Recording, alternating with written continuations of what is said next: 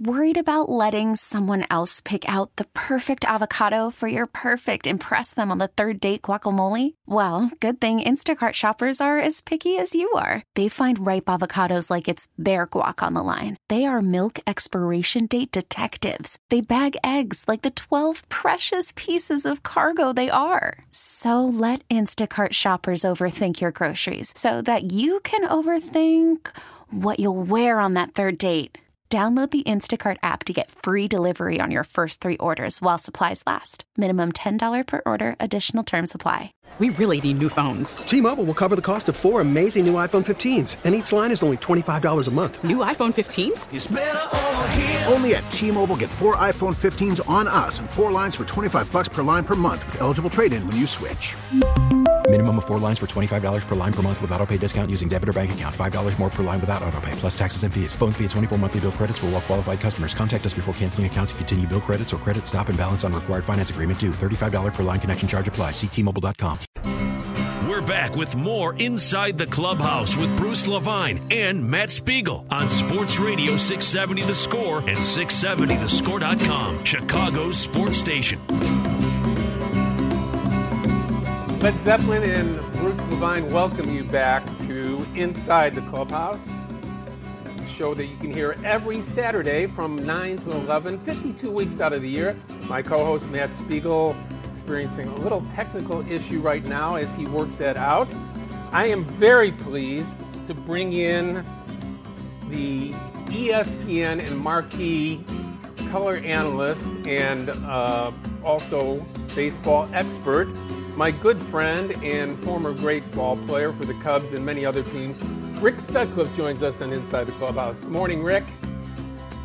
I'm not having any troubles uh, with our connection, but I got to tell you, I'm in a little bit of shock right now, Bruce. And that is? Well, I, I, I tuned in a little bit earlier just to make sure everything was connected and all, and I heard a commercial on 670 The Score, um, and I believe it was you singing. Well, I do take requests, so if there's any, anything, anything that you're interested in, uh, I can guarantee you it will not sound very good, but uh, it will get people's attention. And so, the, for instance, on the Jeff Vukovich nationwide insurance ad, I sing. Oh, it's outstanding. And, other than the, the singing part, I, I, mean, I loved it all. But I, I mean, have, have you listened to it? Uh, I've been doing that ad for probably about 15 years. So uh, he seems to still be in business and doing quite well. So I, it, it's working out. And I'm just glad you didn't start off the introduction with me with uh, replaying part of uh, that song we did, "Men in Blue," back in '84. So oh, we'll God. we'll call it even and go from there, buddy.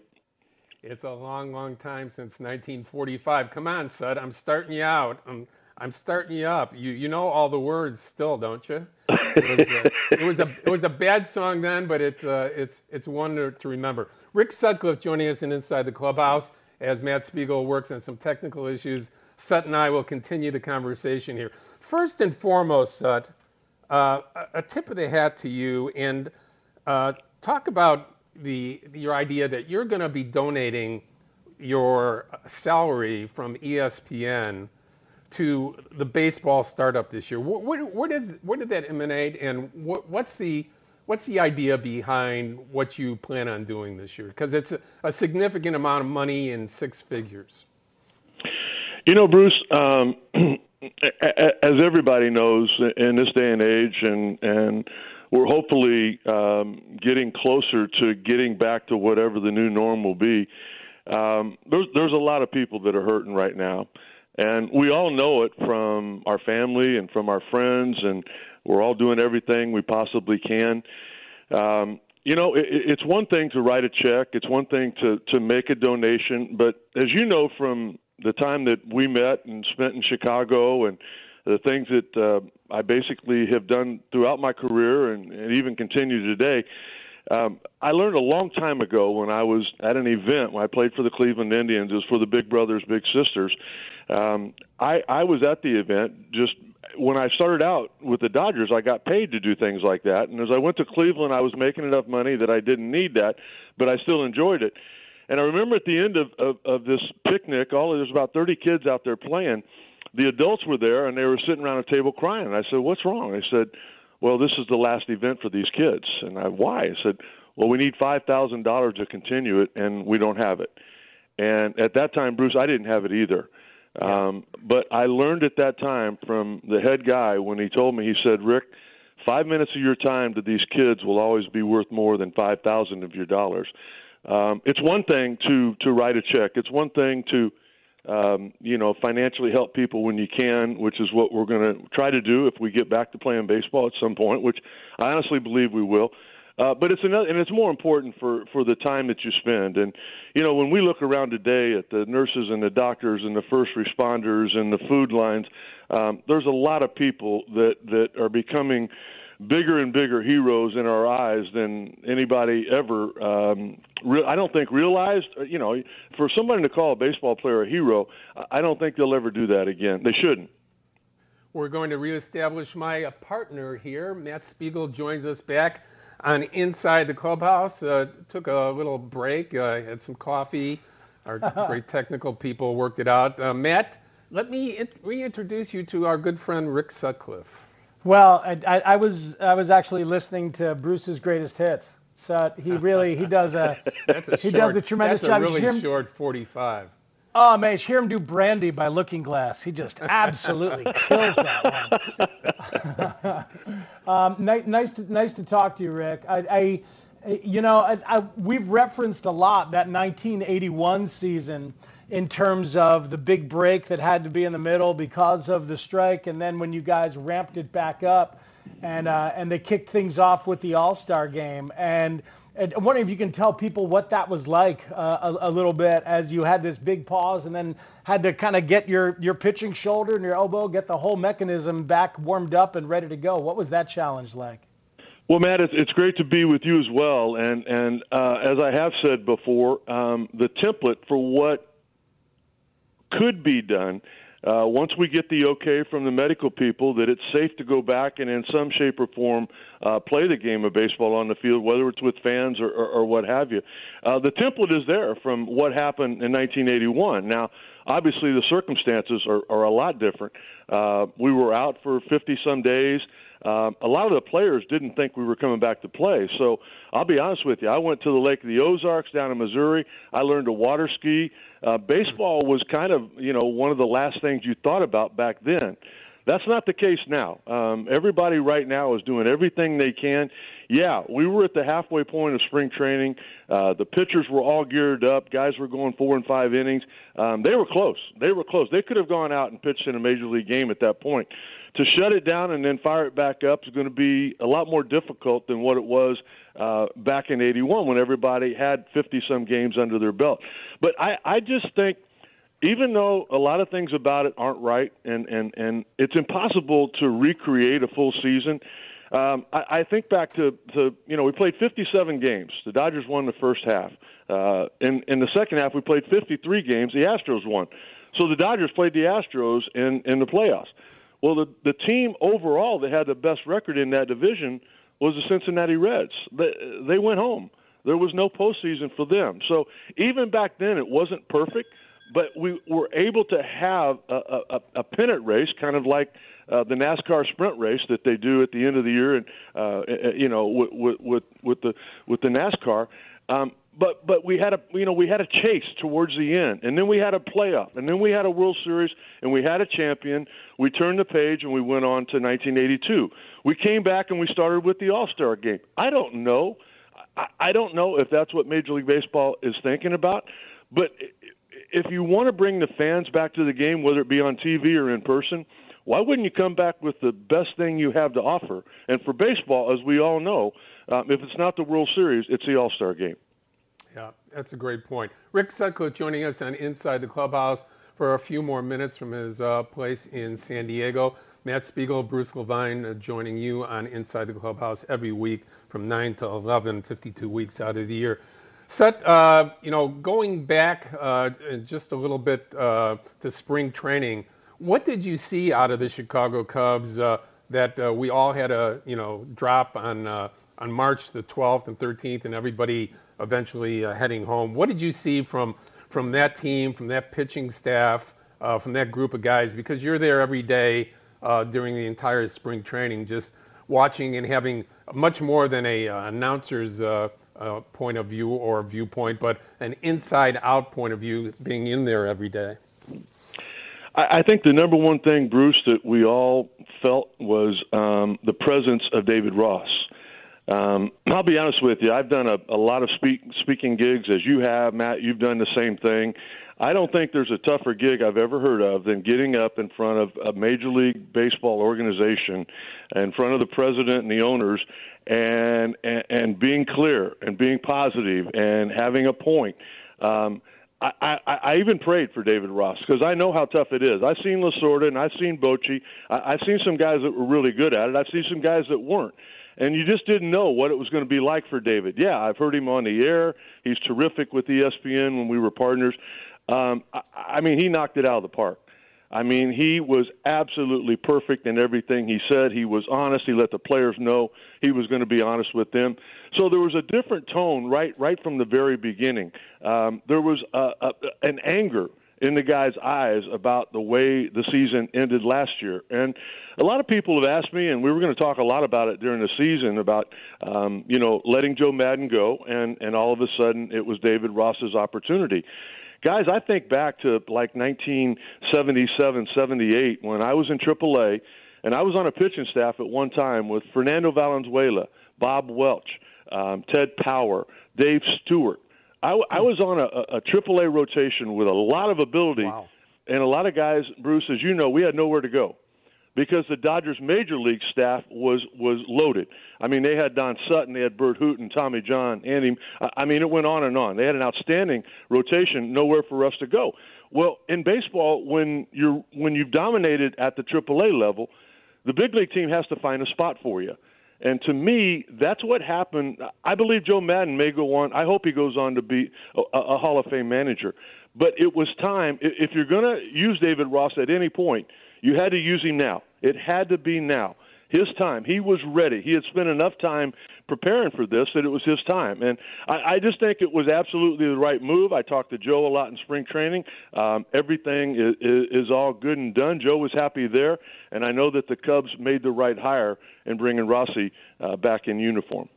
Well, love to hear you talk about him that way, Rick, because people, uh, you know, they, they enjoyed the you know cute, cuddly idea of Grandpa Rossi, but what you're talking about is what the Cubs have always known about him, what they were missing about him in the clubhouse from the moment he left after 2016. They were lacking it, and it's that. I've been trying to figure out how to talk about it. Maybe you can help. He's got like that mix of accountability but likability. Like yeah. he's like you want to please him um, and you're afraid not to please him. Like he just kind of has that natural sort of secret sauce. Did Lasorda have that, or did Bochy have that? Other guys that you've seen, and what is? How, how can I help describe that for people? You know, Lasorda would go off, uh, yeah, from time to time, and, and and he would pick his moments. You'll remember Tommy used to go out and coach third uh, mm-hmm. to try to get the team going offensively. Well, the genius of Lasorda back then was that when he would go to coach third, it was normally when the opposing team had the worst starting pitcher they had. So it was it was always going to look like you know, boy, Tommy, boy, he's he's amazing how he's a, he never coached third when Tom Seaver was on the mound or, or, or you know Steve Carlton. You know, Bruce Bochy, you you always knew that was there, and you were afraid of it. Um, you didn't want to challenge Boch because you were going to lose in a situation like that. I, I, I just, you know, Rossi, I, I go back to two things, and you guys have heard me on ESPN, and you will again on Marquee. There were two things to me that turned the Cubs organization around. Yeah, they brought Theo in. Yeah, there was a lot of different managers, but there were two situations in uniform. One was when uh, Aroldis Chapman threw behind Nate Schierholtz and, and, and Anthony Rizzo put the glove down in Cincinnati and challenged the whole team. Enough's enough. All right, we stink. You're better than we are, but you know what? It's over. You're not bullying us anymore. Let's go. Let's get it on. The other situation was David Ross's first spring.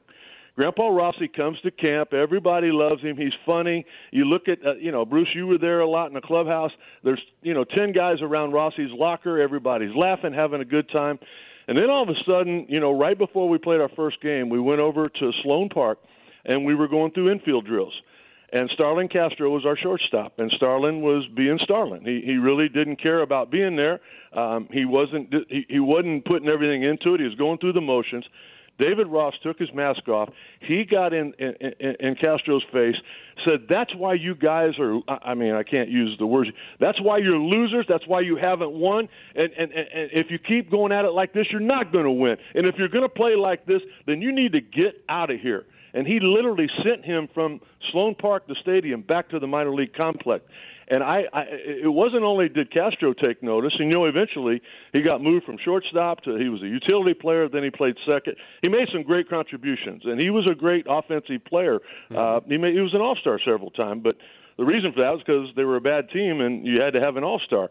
The point being, David Ross set the tone on what he was like and how important the game of baseball was and how it was supposed to be played. So he set that tone back probably the third week that he was in a Cub uniform. So Theo had that to go on. He knew that that was there, and of course it came out uh, again this spring, and it will again as soon as we get back to playing. The Red Baron, Rick Sutcliffe, joining us on Inside the Clubhouse for a few more minutes, and said we could do two hours with you every week. That's how, how much fun you are and how interesting you are. Let's take you back to 1984, uh, 1989. Uh, we lost uh, Jim Frey, the manager, and then eventually the GM of that uh, 1989 team this week. Uh, Jim 89 passed away.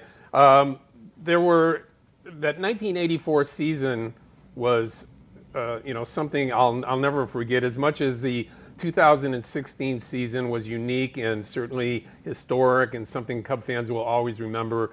To me, like 84 was uh, was a coming out for the Chicago Cub organization uh, getting a, a, winner in Dallas Green, getting a winner in Jim Frey, getting winning players like yourself in that June 15th trade that year that sent Joe Carter and Mel Hall to the Cleveland Indians, and that turnaround in that team. Uh, your, your thoughts about Jim Frey and, and his impact on that club as well? Well, Bruce, I, I, the first word that, that comes to mind is is a man that was dedicated. Um, he dedicated uh, basically his whole life to the game of baseball. Uh, he was a high school teammate with Zimmer.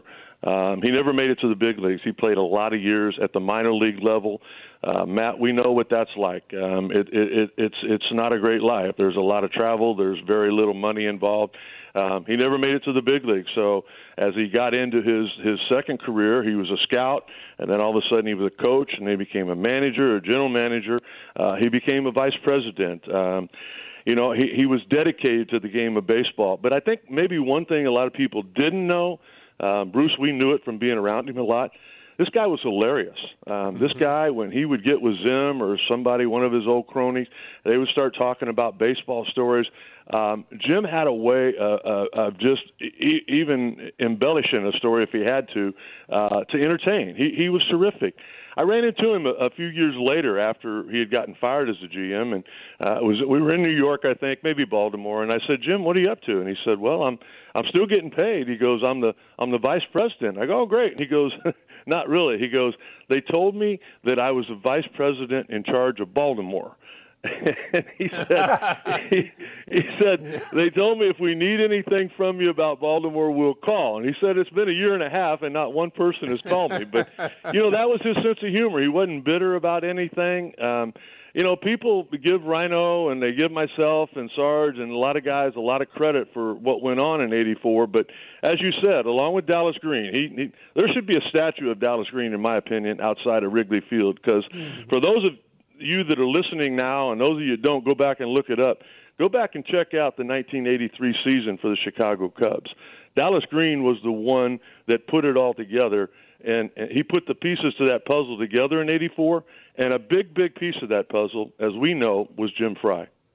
Yep. Hey, Sut, what does it feel like to be rolling the way you were rolling? I remember, you know, watching Jake Arrieta in, in 2015 and seeing that kind of Bob Gibson-esque run that he was on. But I mean, you once you come, become a Cub at 16 and one with an ERA under three, what was the confidence like? What was different about you, if if anything, during that stretch? Well, Matt, I think the biggest thing was just that I, I was with a better team. Um, you know, I was with the Dodgers in '81, uh, even with the strike and all. Um, the team went on to win the World Series. Um, I won the ERA title in '82. Uh, I won 18 games. I was an All-Star in '83. Um, in '84, I got off to kind of a rough start, but um, you go back and look at the, the the players, and I'm not knocking anybody. You get to the big leagues, you, you you're, you're amazing. But the team I had behind me in Cleveland was nothing like what I had when I came to Chicago.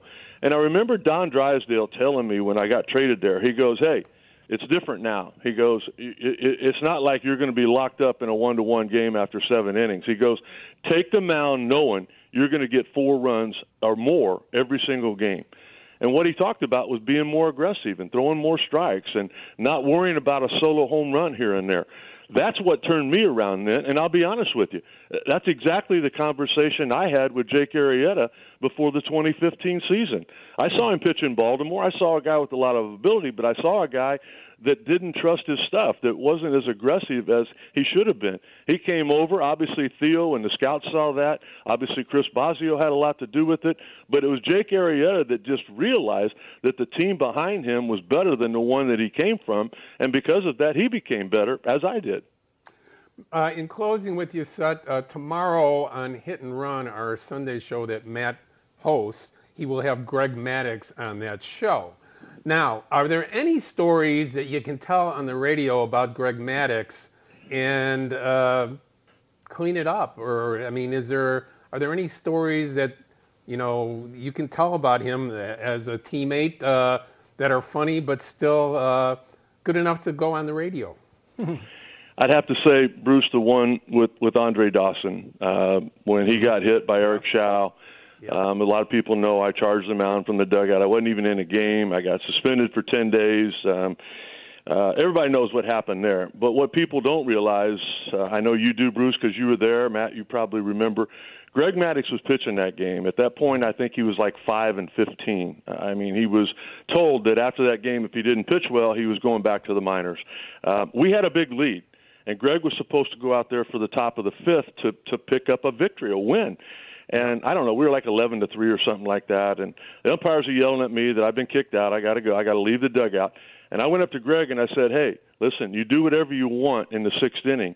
But I'm telling you right now, go out there and get three outs, get the win, and then in the sixth inning, if you want to hit somebody, you do what you want to do. And he looked at me and he said, No, I'm hitting the first guy. And I said, Hey, I'm in charge around here. You know that. I'm telling you what to do. You're not. He says, with tears in his eyes, he goes, he goes, Sut, I don't care if I ever get another win. I'm hitting the first guy. And I argued with him. It didn't do any good. He went out there, and I'm telling you, it was 95 miles an hour. He stuck it right in the middle of Benito Santiago's back. That's a type of teammate Greg Maddux was from the very beginning, and that's a teammate he was to the very end. I'll tell you another real quick story. He's 5 and 15. We can't figure it out. All of a sudden, a guy hit what should have been a stand up triple, and he stopped at second base. And Dick Pole looked at me and he said, Did you see that? And I went, Yeah. I go, What's going on? He goes, Let's go take a look when the game's over. We went up and looked at video from the center field camera. Greg Maddux was tipping every pitch that he threw.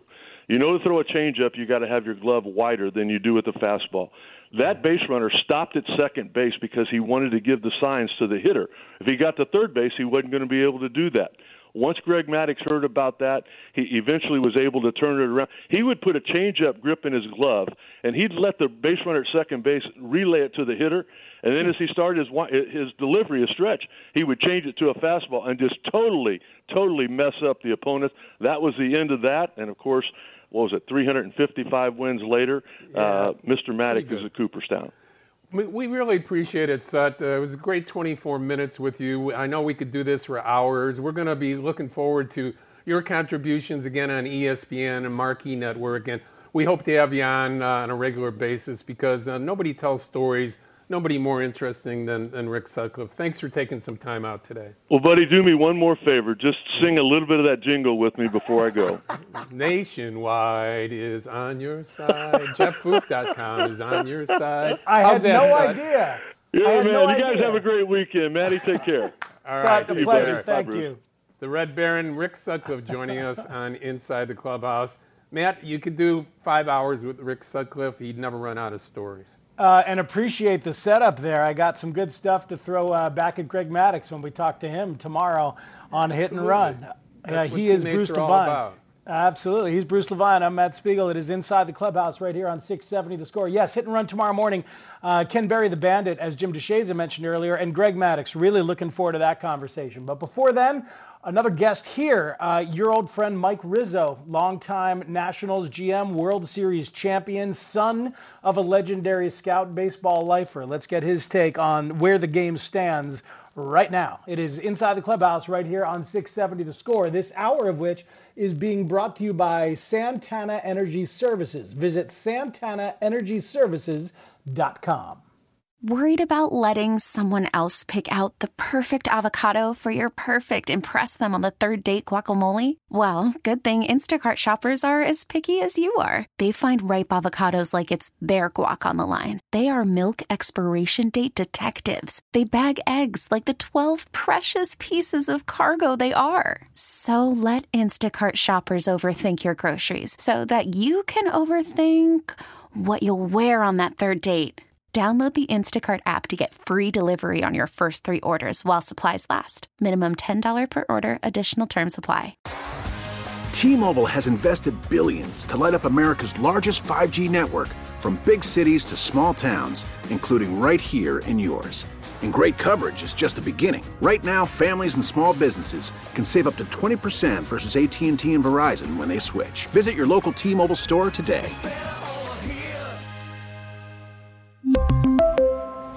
Plan savings with three lines of T Mobile Essentials versus comparable available plans. Plan features and taxes and fees may vary.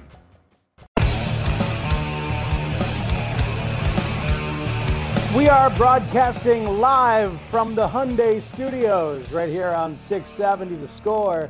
It is inside the clubhouse with me, Matt Spiegel, and him, Bruce Levine, and it's time to talk to our next guest. Bruce? We bring in the president and general manager of the world champions. I repeat, world champion Washington Nationals. Does that ever sound or get old for you, Mike Rizzo, to hear world champion? No, sounds pretty good, Bruce and Matt. Thanks for having me on. And uh, no, I don't think I'll get tired of that moniker anytime soon. That, that is pretty amazing. And, and through all these tough times that everybody has had over the last five or six weeks, and uh, I, I, know uh, you know it's not easy anywhere. Um, just having time to reflect a little bit on no baseball and what you were able to accomplish. Does, does that help you out on a daily basis uh, move forward with these uh, uncharted uh, times that we have right now? I think it does. You know, it uh, the uh, the problem with uh, with such such so much idle time and on your hands and that type of thing is, you know, your mind wanders on what could have been and should have been, and I think that you know, when we put all those things in, into place, that there's not a whole lot of things we would change about uh, about last year, our championship season. So, you know, in that regard, it's uh, it's an, always nice to reminisce, especially uh, you know we're watching the replays here in, in DC. We're watching the replays of all the uh, of all the playoffs uh, games that we played and won, and uh, and it's nice that uh, there's absolutely no stress involved because we know the ending of it, and uh, the ending is positive. So it's uh, it's all good. I love that. Yeah, we just finished here on the score running 17 radio broadcasts every Cubs game, Mike, from the 2016 playoff run, which ended similarly. But uh, yours is a lot more fresh. Uh, you know, did you? How much of it have you watched and and and relived a little bit uh, without the stress that you had as it was actually going on? Well, you know, I've, I've I never see any of those games on television, so it, it's uh, interesting to see. Uh, you know the angles and the replays and the takes of the of the broadcasters and that type of thing. And uh, so it's, it was very interesting to me. And uh, again, you know, you know the uh, the outcome is going to be positive, so that that helps. But it's uh, it's an interesting take on uh, on the difference of where I watched the games uh, uh, as they were uh, in progress and and the games uh, right now. So uh, it's uh, it's pretty cool. Uh, it's a pretty cool perspective. Mike Rizzo, the president and GM of the Nationals, joining us on Inside the Clubhouse. Mike, how do you respectfully respond when uh, you know people like me will ask you, um, how do you prepare for a season that you don't know right now uh, when it'll take place, uh, if it'll take place, And uh, how, how do you and uh, your organization uh, get ready and have meetings on a daily basis to prepare when you, you don't know if or when? I just think you uh, uh, communication is the key.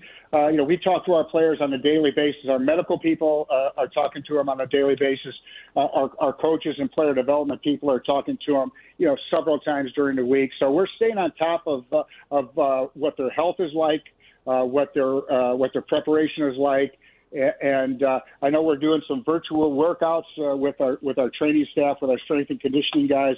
We're doing uh, we're doing some virtual coaching uh, and uh, and player development type of things with with our players. So you know we're trying to use every aspect uh, of technology that we can to uh, to help us, uh, but staying in contact and communication with the players, the staff, and and, and our and our management uh, team is uh, is very important. And uh, you know we're hoping that. Uh, you know, we're going to be at the forefront of this thing when we do start. We want to hit the ground running, and uh, and so we have a good feel for where everybody's at. We all of our players and our pitchers have a strategy and, and a and a program to follow, and uh, and you know the uh, the, the part of uh, communicating with them is is uh, ultimately uh, the most important thing.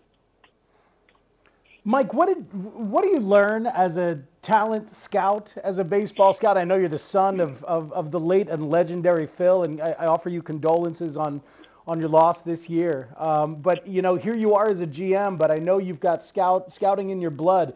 Have you learned anything when you watch TV as opposed to being there? Is it is it ever beneficial to see anything on TV, um, or or do you learn a hell of a lot more in person?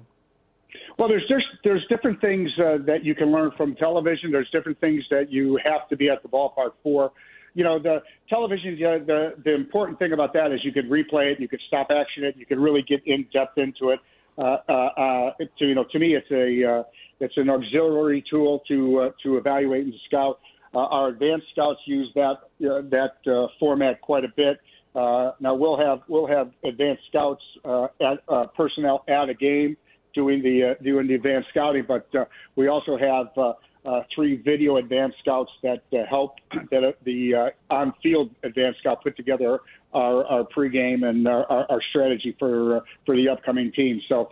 Uh, there's certain things that you can't get uh, on TV. It's uh, the feel for the game, the the uh, communication with other scouts, the information that you get from other coaches, uh, and that is all about uh, uh, experience and relationships throughout the game. And uh, and you know, you could always catch something uh, on the field that the, that the television camera isn't pointed at when you're at the ballpark. And so I think that it has to be certainly a hybrid of, of both. And uh, and we utilize both aspects of it: television, video, uh, and in-game scouting very uh, very effectively here. Mike Rizzo with us for just a few more minutes. The president and GM of the Washington Nationals joins us on Inside the Clubhouse. Mike, uh, you know, I get queasy asking some of these questions because we still have people that are very sick and dying from this disease, but uh, you know, baseball is a nice way to escape. It's a great thing that's always been there for the American people. So I'll, I'll, I'll segue back into that conversation a little bit here and ask you. I know you don't know when baseball is going to start up or when uh, spring training may or may not happen. But uh, from your perspective as a president and GM, how do you prepare thinking about your minor leaguers, your your feeder system, and uh, you know what that might look like uh, in getting them possibly ready once the uh, once the powers that be figure out a way to get uh, Major League Baseball up and running? Well, you know, this is uh, you know our organizations are, are, are built for the uh, within the depth of, of our, our major league and minor league rosters. So uh, you know, again, we're you know the communication with our with our uh, our assistant GM of player personnel, our farm director, our assistant farm director, they're in constant contact with uh, with their minor league players. Again, they have a protocol and a program that we've, uh, you know, uh, when we had the exit interviews for the players when they left spring training, uh, because of the virus this year, we gave them every, uh, a program that they uh, to, that they have to do and, and abide by, and uh, and we're uh, we're constantly monitoring them and and, che- and checking in on them. And when we know what the landscape looks like, we'll make our final adjustments and our final strategies. But until then, it's just uh, hypothesis and uh, and we're just guessing. So we're going to stay as ready uh, as we can, uh, as close to being uh, ready to play as we possibly can in these in these times. And uh, when the bell rings and we find out what the rules are and what we're doing, we'll, we'll put our plan, uh, you know, into play, and uh, and hopefully that we've uh, prepared well enough that uh, we can uh, come out of the gates really really fast. Uh, because it's going to be a shortened season, and uh, and if you come out fast, you have a better chance. Mike, I, I, have to ask, when was the first time you laid eyes on Juan Soto as a ball player? How old was he? And did you have a clue then, when you saw him, that he might turn out to be this special? Well, uh, Johnny DiPuglia, our Latin American scout, uh, uh, scout was uh, was with me, and we were in Dominican. I think Juan was I don't know 14 and a half or 15 in in one of our camps and and that type of thing. And uh, and you know we uh, I, I never thought that he'd be a, an all-star caliber player at 19 years old uh, until uh, you know years after we signed him. But uh, you could tell right away that uh, you know he had a uh, he had a unusually a great uh, and sound approach at the plate, even at a very young age. He had the type of swing and mechanics that we liked. He had the body type that we uh, that we uh, go after uh, uh, with our with our scouting philosophy. Uh, but first and foremost, you know, we we don't throw around a million and a half dollars uh, uh, in the international market very, very uh, often and very easily. So this player had to uh, had to really impress me and and uh, our our guys about uh, you know where he was from, what his makeup was like, what what his character is like, and uh, when you put together the hitting stroke that he had, the, the, the body type that he had, and the uh, and the makeup that uh, that he had. Our guys did a great job uh, uh, with his uh, with his background, and uh, and you know when you have those good scouts on the ground that have known this guy for years, uh, and they just bring me in to you know c- kind of sign off on him. It uh, it's a it's a great process and uh, a process that we're extremely proud of here. And uh, again, we've uh, we've drafted, signed, and developed as many players and as successfully as any team in, in the game, and uh, and we wear that uh, with a badge of honor. I'm going to take you back to uh, 2016, the winter meetings. I'm sitting there uh, after you've. Uh, I, I, find you like in one of the restaurants after you made the trade for uh, Adam Eaton. You traded three uh, pretty good young players to the Chicago White Sox for Eaton, and you know I'm telling you a little bit about um, you know the makeup and the player from my perspective, and you know you're smiling and you're you tell me you know, that's you know, it's interesting opinion. We have all kinds of different opinions, but this is the player that we envision that's going to help us win a World Series. Um, it was an interesting conversation, and as it turned out, these are this is one of those great trades where both teams get exactly what they want. Can you talk a little bit about that, Mike, and and the perception of what you were looking for and what the White Sox ended up with with with a you know certainly with a Giolito as the lead dog and Lopez a big part of the rotation as well. Yeah, well, you know, we all have a blueprint of what uh, what a, a championship caliber club, uh, World Series champions looks like. Uh, you know, we felt that uh, uh, with the, the possibility of of a uh, one of our outfielders, be it Bryce Harper, uh, with the ability for him to leave as a free agent in, in the next couple of years, we needed ourselves a guy that we could we could supplant into the outfield. That's that's going to be a, a, a good veteran presence for us. Uh, we liked a guy that that was uh, Adam was a two-way player. Uh, don't forget he had just come off a incredibly successful season, a six plus uh, a six WAR type of player.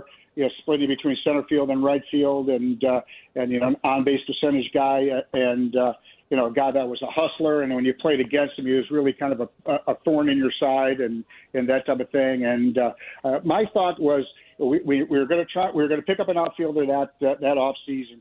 Uh, Adam Eaton was the exact type of player that I wanted to get. He was, uh, you know, he's a guy that uh, had an edge to him. I, we had done all the work on him, all the all our due diligence on him. You know, he was the guy that that played the game uh, with his hair on fire. He played very, very hard. Uh, you know, he'd get under the skin of your opponents at times, and sometimes his own his own teammates at times. Uh, but I thought I thought that we needed that type of guy in our clubhouse. Now we had some beautiful people. We had a great set of, set of guys, you know, the Ryan Zimmermans and Anthony Rendons and the Trea Turners and and those type of guys. Uh, all even keeled, low key type type of uh, personalities, low key type of leaders uh, and I thought that we needed to have a little bit more edge in our in our clubhouse, uh, in our lineup, and on the field. And uh, we thought Adam Eaton uh, fill, fulfilled a lot of those uh, those type of things with uh, with uh, when we uh, picked him up in the trade.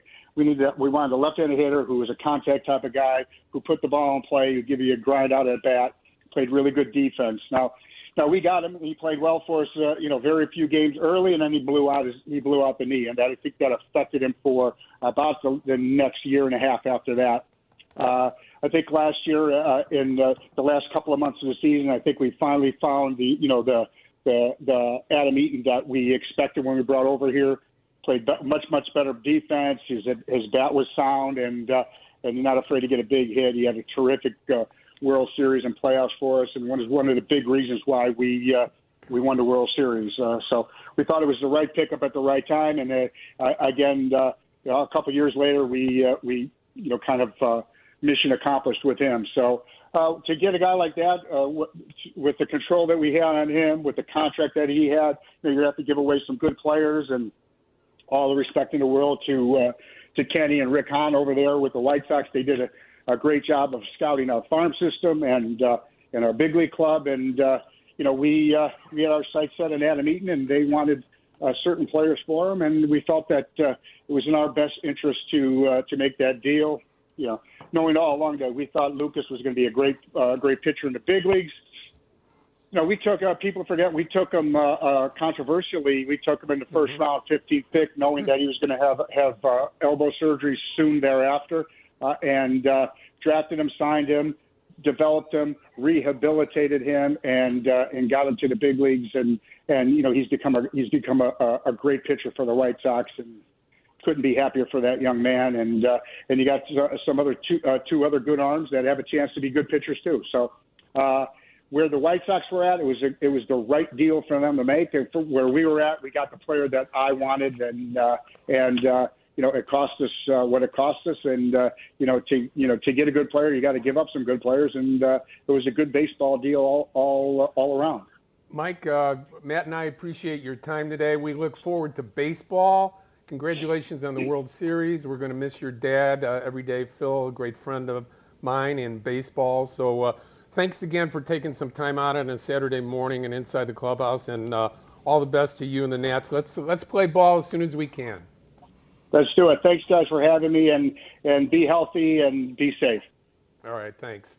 Mike Rizzo, Chicagoan, lifelong, and now uh, the the top executive for the Washington Nationals, joining us on Inside the Clubhouse. Matt, uh, yeah, uh, a lot of uh, lot of uh, good success there, and uh, a great baseball story as well. This Thursday night should be Cubs and Nationals in Washington D.C., but it is not and uh, maybe, hopefully, we'll get some baseball at some point this year. That was fun, though. Um, the uh, it, it is inside the clubhouse right here on 670 The Score. Hit and run comes your way tomorrow morning at nine. Greg Maddux is on the show. Looking forward to that. Later on today, it'll be Rosenblum and Grody right after us, and we'll tell you what's on after that when we come back right here on 670 The Score. Welcome back in on Inside the Clubhouse. Um, I don't know if you could tell, Bruce, but I have Juan Soto envy. Was it was it coming through during the course of that was, interview? I, I, thought it was Rep Soto envy, not uh, Juan Soto. Uh, I, I, you know, yeah. do I have my metrics messed up there or what? Mm-hmm. I mean, yeah, you got you, know, got measuring Yeah, Juan systems. Soto is going to be a monster. He already is already at is. age 20, and uh, those are the kind of things we miss seeing right now.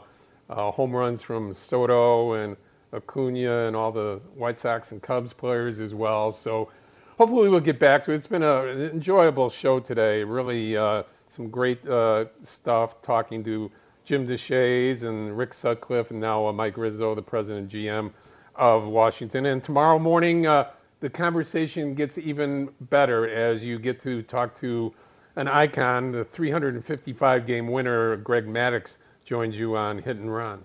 Yeah, I can't I can't wait to talk to him about about so much of what baseball has learned and the pitching conversation has begun or become. There's a lot of stuff that I think he knew and was kind of living and, and, and showing you during his career. After us, it's Rosenblum and Grody at 11 o'clock. I know they're going to talk to Missy Isaacson about The Last Dance. Uh, Missy lived through it and covered it. Uh, among other things. They're always a good listen at 11 o'clock. And then later today, a couple of classic football games. Super Bowl 54, the Colts uh, versus the Saints at 2 o'clock. And then at 5.30 tonight, the 1992 AFC wildcard game. It's the Oilers and Bills. That is indeed the Frank Reich comeback game. That's tonight on the score at 5:30.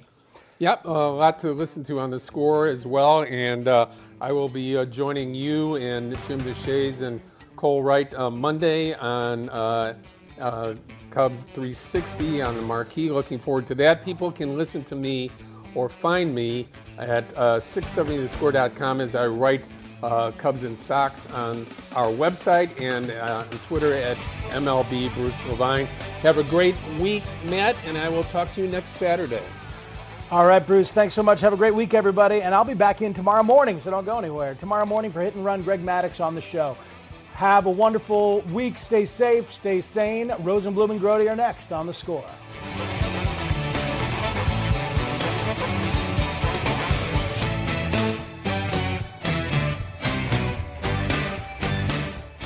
We really need new phones. T-Mobile will cover the cost of four amazing new iPhone 15s, and each line is only $25 a month. New iPhone 15s? Only at T-Mobile get four iPhone 15s on us and four lines for 25 bucks per line per month with eligible trade-in when you switch. Minimum of four lines for $25 per line per month with auto pay discount using debit or bank account. $5 more per line without auto pay, plus taxes and fees. Phone fee at 24 monthly bill credits for all well qualified customers. Contact us before canceling account to continue bill credits or credit stop and balance on required finance agreement due. $35 per line connection charge apply. Ctmobile.com.